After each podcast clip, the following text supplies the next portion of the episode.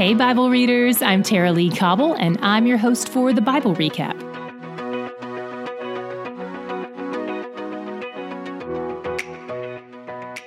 Judges is a book full of bloody and wicked stories. I tell you that not only so you can prepare your own heart for it, but in case you're concerned about little ears listening in. Depending on who's counting, this book covers anywhere from 160 to 410 years in its 21 chapters. Some people think some of the judges overlap, so this is just a high level account of what happened with each of the 12 judges in this time period. By the way, we have to reframe our understanding of the word judge in accordance with this book and time period. For the most part, these aren't courtroom judges. These are civil and military leaders, more like a very hands on president who enacts laws and commands the army. Of all the judges in this book, the one who sticks the closest to what God has ordered is a woman named Deborah, but you're probably more familiar with the bad judges like Samson or the mediocre judges like Gideon. At this point in its history, Israel is still a theocratic nation state. Being a theocracy means God rules the country, not a king or a president. There is no separation of church and state.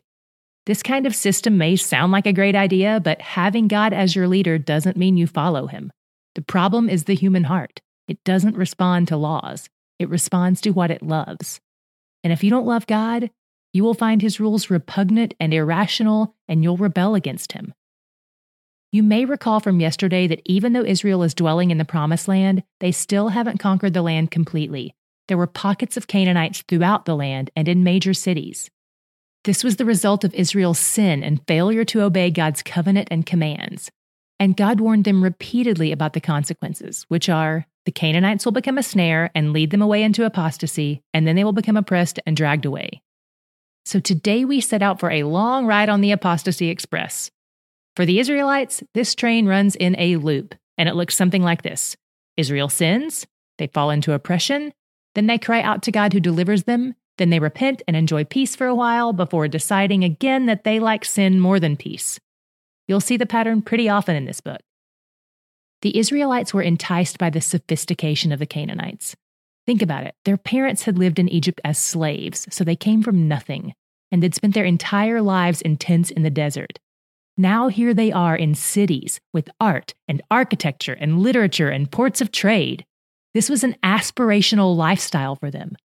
Not only that, but it seemed like the way the Canaanites acquired this lifestyle was by worshiping their God through having sex with the so called sacred prostitutes of the temple of Baal.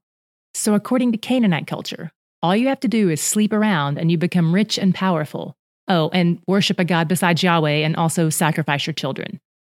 The Israelites made concession after concession until their hearts had fully turned away from God. Here's an interesting question to ponder as we read through this book Does Israel fall away because they have no strong leadership or because they're among the Canaanites? Moses' concern was always about them being among the Canaanites because he knew their hearts. But they rebelled even against him, and he was considered one of Israel's three strongest leaders of all time.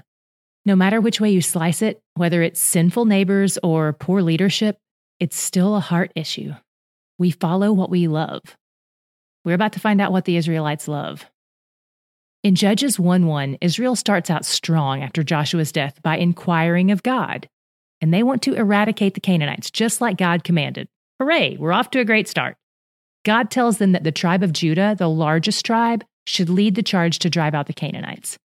Judah calls on the tribe of Simeon for help, possibly because they were their closest relatives, or maybe because Simeon's land was in the middle of Judah's land, like a donut hole, so it made sense that they would fight together.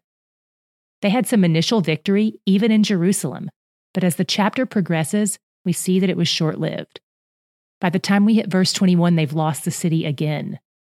And even though we mostly see victories in chapter 1, we see tiny hedges here and there where they allow the Canaanites to remain for one reason or another.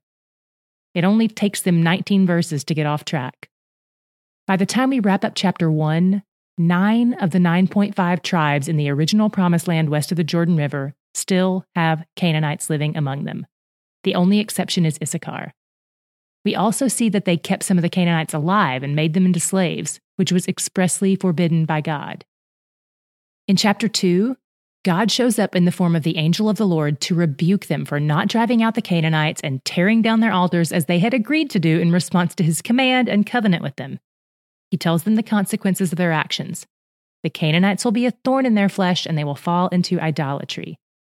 The people are devastated by this news and they weep and offer sacrifices to God, but their repentance is short lived. There were two points in today's reading where we had flashbacks to previous readings in Joshua the death of Joshua and the allotment of springs to Caleb's daughter and her cousin Othniel when he won her hand in marriage. Don't let those flashbacks confuse you.